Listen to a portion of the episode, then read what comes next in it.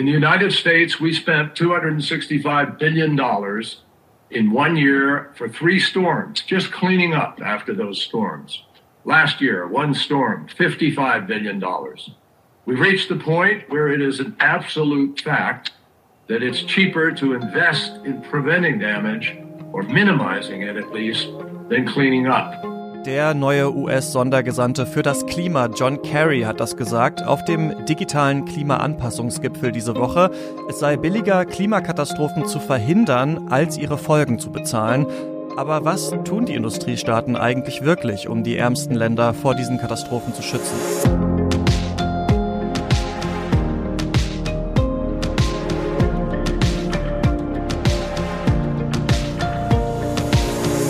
Ihr hört das Klima-Update, den Nachrichtenpodcast von Klimareporter mit drei Themen, die wir in dieser Woche in Bezug auf das Klima wichtig finden und die alle auch zusammenhängen. Ich bin Christian Eichler und blicke mit Sandra Kirchner zurück auf die Woche. Hallo Sandra. Hallo Christian, ja, wir kreisen ja hier immer um zwei Themen. Einmal um die Klimakrise und die Frage, wie die Menschheit darauf reagiert und vor allem, wie sie denn reagieren sollte. Und diesmal haben wir erstmal was Neues zur Klimakrise selbst und ähm, wie hart sie den Planeten trifft. In dieser Woche ist nämlich eine neue Studie erschienen. Und ich glaube, es ist auch wichtig, nochmal darüber zu reden und das in Beziehung zu setzen. Denn den Satz, das Eis schmilzt, haben wir ja schon alle oft gehört und ich habe das Gefühl, viele reagieren da nur noch ähm, gelangweilt drauf und zucken mit den Schultern. Ja, das wusste ich schon. Ähm, aber was das wirklich bedeutet, darüber sollten wir noch mal reden, finde ich. Ja, denke ich auch. Und zwar hat ein Forscherteam aus Leeds einen neuen Artikel dazu veröffentlicht in der Zeitschrift The Cryosphere. Denn deren Forschung ist die erste, die sich angeschaut hat, wie viel Eis denn auf der ganzen Welt verloren geht. Dazu haben die Satellitendaten ausgewertet und eben mit Untersuchungen von der Erde ergänzt. Ja, und wie so oft sieht das Ergebnis nicht gut aus. Die Geschwindigkeit, mit der global das Eis schmilzt, wird immer höher. Und damit ist tatsächlich auch das Worst-Case-Szenario des Weltklimarats wahr geworden. Und zwar hat die Erde zwischen 2007 und 2019 28 Billionen Tonnen an Eis verloren. Am meisten in Grönland und in der Antarktis. Und wenn man sich das mal vorstellen will, das ist so, als würde man die ganze Fläche von Großbritannien mit einer 100 Meter dicken Eisschicht bedecken. Ja, das ist enorm, ja. Und die Autoren selbst nennen die Zahlen auch erschütternd. Das ist ein Problem für die Natur und die Menschen an den Küsten, denn dort wohnen ja besonders viele Menschen. Das Eis ist ja dann nicht einfach weg, sondern wird zu Wasser und das bedeutet, der Meeresspiegel steigt. Besonders problematisch ist das für die BewohnerInnen von kleinen Inselstaaten. Ähm, der Meeresspiegel ist in dem Zeitraum der Studie um knapp 34 Millimeter angestiegen und man geht davon aus, dass für jeden Zentimeter Meeresspiegelanstieg eine Million Menschen davon bedroht sind, ihre Heimat verlassen zu müssen. Das ist ein echt düsteres Bild. Das heißt, die Klimapolitik muss einfach ambitionierter werden, sonst stehen uns katastrophale humanitäre Krisen bevor. Ja, wir bleiben mal bei den Ländern, die am stärksten von der Klimakrise betroffen sind. Und das sind eben meistens ärmere Länder im globalen Süden. Und auch dazu gibt's jetzt neue Zahlen, und zwar von der Umwelt- und Entwicklungs-NGO German Watch. Klimarisikoindex nennen die das, und den haben sie diese Woche vorgestellt. Und am stärksten von Extremwetterereignissen betroffen waren 2019 Mosambik, Simbabwe und die Bahamas. Hm. Extremwetterereignisse sind zum Beispiel Stürme, Hitzewellen, Fluten und Dürren. Und durch die Klimakrise werden diese Ereignisse entweder häufiger oder härter oder sogar beides. Äh, in den Top Ten der am stärksten betroffenen Länder tauchen die Industriestaaten so gut wie gar nicht auf. Eine Ausnahme ist Japan. Die waren 2019 aufgrund eines Wirbelsturms auf Platz 4. Das Problem ist, dass die Entwicklungsländer zum einen aufgrund ihrer geografischen Lage schlechter dastehen, weil dort eben diese extremen Hurricanes oder Zyklone auftreten und zum anderen haben sie auch gar nicht die finanziellen Möglichkeiten, um sich erstens vor diesen Gefahren zu schützen und zweitens nach diesen Gefahren einen Wiederaufbau voranzutreiben. Was Germanwatch auch noch schreibt, ist, dass die Corona-Pandemie nochmal verstärkt gezeigt hat, wie verletzlich diese Staaten eigentlich sind und dass auch da in der Krisenbewältigung der Katastrophenschutz oft in die Zukunft verschoben werden musste, also auf 2022 zum Beispiel.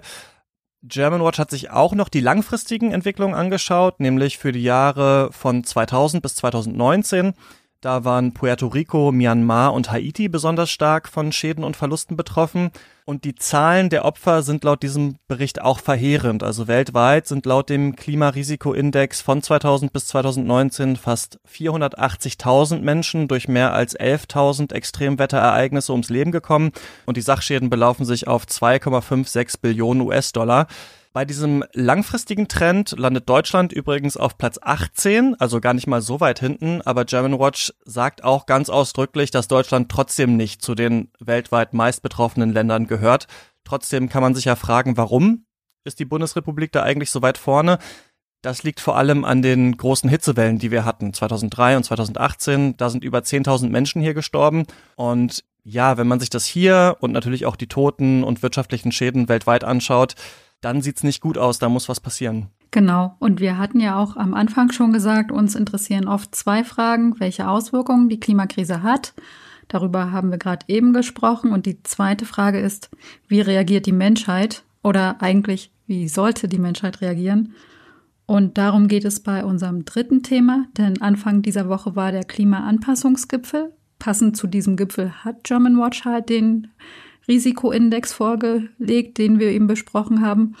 Und ähm, bei dem Gipfel sind halt viele Staats- und Regierungschefs online zusammengekommen, um die Frage zu diskutieren, wie die Länder besser geschützt werden können. Ja, und diese Frage, wie mit solchen Schäden und Verlusten umgegangen wird, ist schon sehr lange ein Streitpunkt in den internationalen Klimaverhandlungen. Es gibt da äh, vor allem drei Aspekte. Erstens, kann und muss die Welt natürlich die Schäden an sich verringern und das geht natürlich durch eine drastische Reduktion von Treibhausgasen. Da ist man auf einem Weg, aber das geht ja viel zu langsam, wie wir hier ja jede Woche besprechen.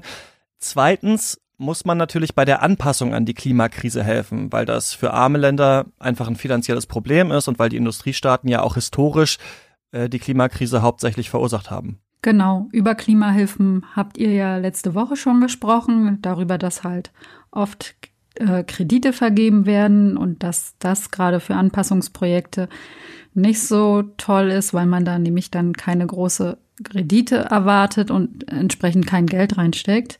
Ähm, die dritte Frage ist, wer zahlt denn dafür, wenn infolge der Klimakrise Schäden und Verluste auftreten? Und das ist die große Frage. Entwicklungsländer haben die Gelder dafür oft gar nicht und müssten sich verschulden oder die Anpassung findet gar nicht erst statt. Und deswegen fordern diese Länder auf Klimagipfeln schon seit langem, dass die Industrieländer dafür zusätzliche Klimafinanzierung leisten sollen.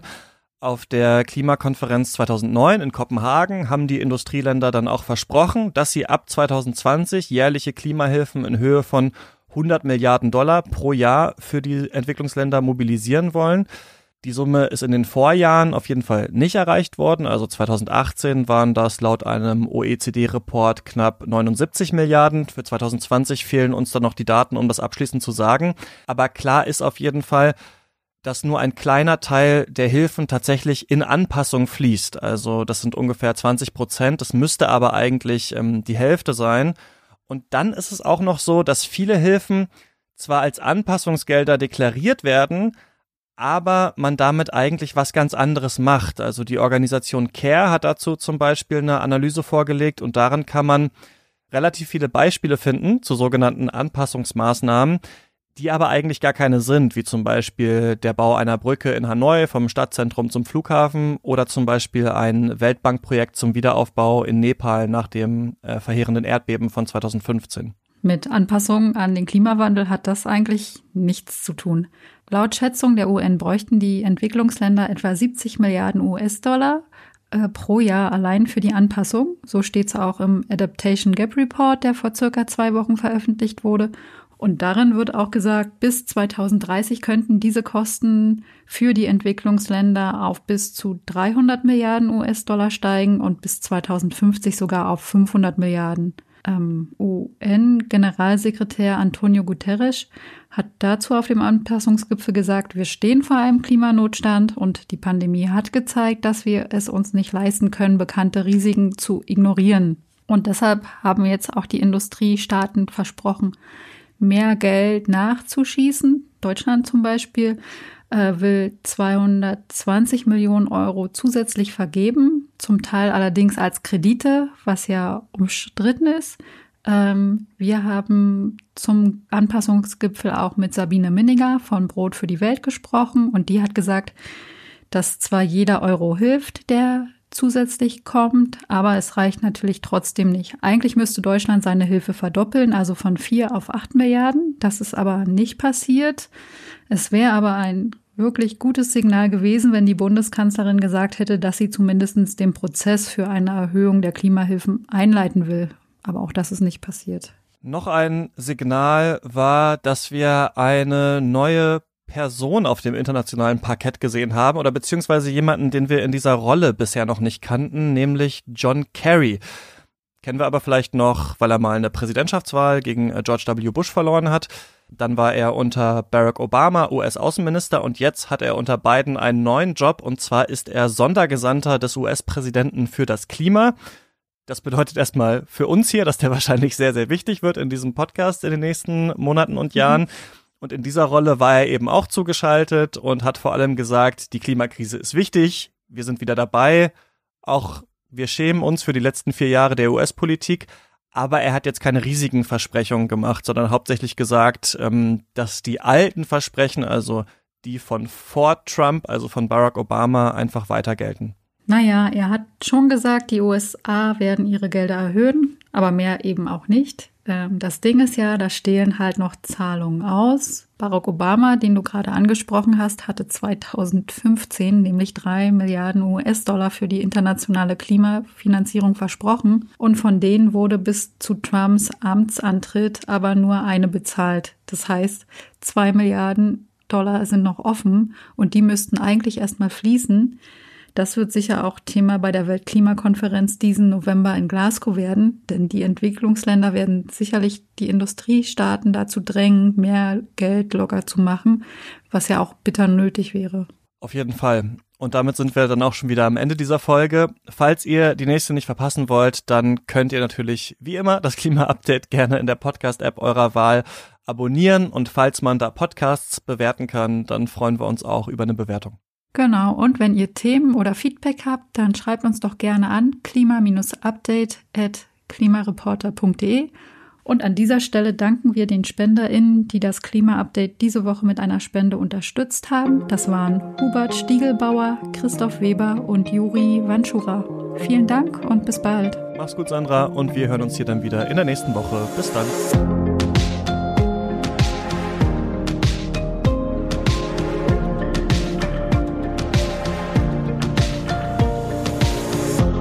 Das Klima-Update ist ein Projekt des Klimawissen e.V. Produziert wird der Podcast von mir, Christian Eichler. Moderiert auch von mir und in dieser Woche Sandra Kirchner. Dieses Projekt wird erst durch eure Spenden möglich. Wenn ihr euch vorstellen könntet, uns finanziell zu unterstützen, dann klickt gerne auf den Spendenlink in der Podcast-Beschreibung.